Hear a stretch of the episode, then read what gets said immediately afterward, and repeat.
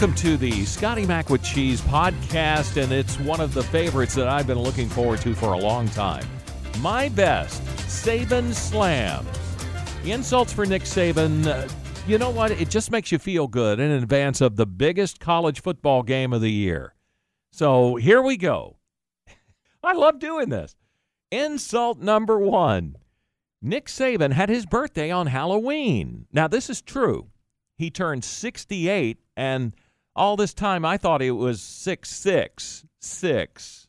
You know, there's that B turning into a T. Ladies and gentlemen, please do not panic, but scream for your lives. Nick Saban rides the clutch so he won't be such a jerk. Nick Saban eats salmon on Thanksgiving. I like this one. Nick Saban's gene pool needs chlorine.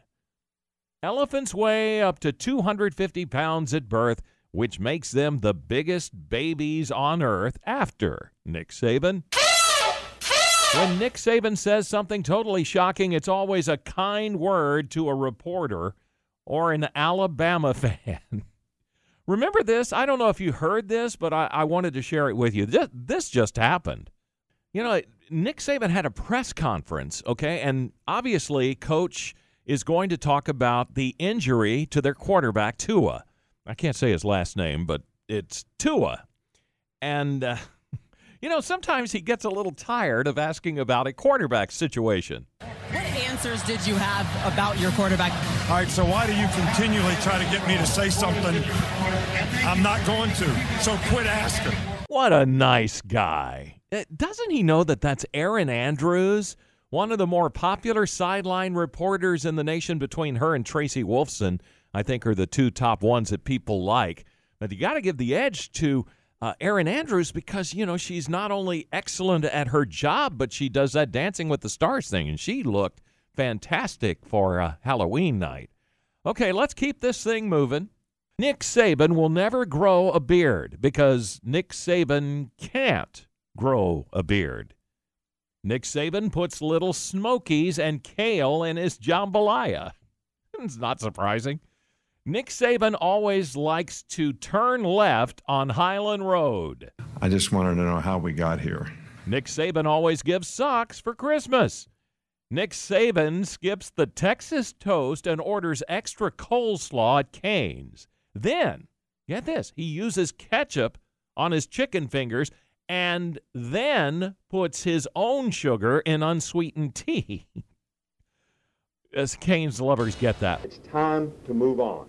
You got it? It's time to move on. Nick Saban wears gloves when he eats crawfish. Nick Saban uses expired coupons, then demands to speak to the manager. Nick Saban gave nothing but dumb, dumb suckers for Halloween.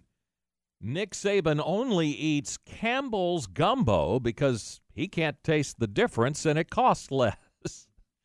Nick Saban voted Taco Bell for Best Mexican Restaurant in 225 Magazine's Best of edition, and also voted for Olive Garden for Best Italian. Nick Saban uses expired coupons, then demands to speak to the manager. I kind of like this one. Nick Saban gets his roux from a jar. Nick Saban thinks all of his jokes are funny and then wonders why nobody is laughing. Can I give you an example? I just walked by some jeans, wore out jeans, holes in them, all cut up. I just remember when I was a kid in West Virginia, I was ashamed to go to school because my jeans were wore out. Now they buy them that way.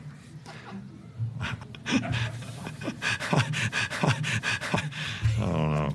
All right. And uh, this one may not be in good taste, if you'll pardon the expression. How does Nick Saban chew his nails?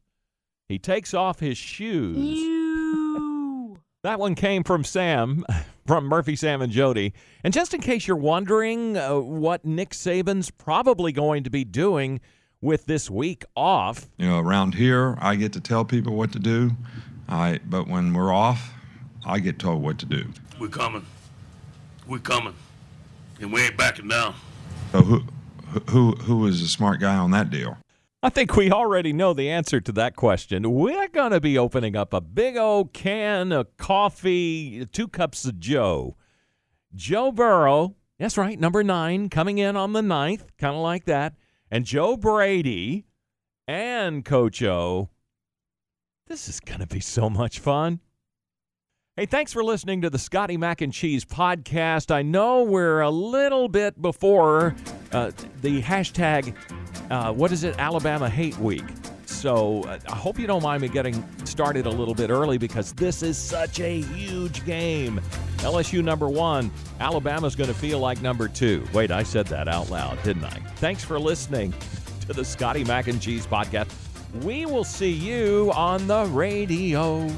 Go Tigers.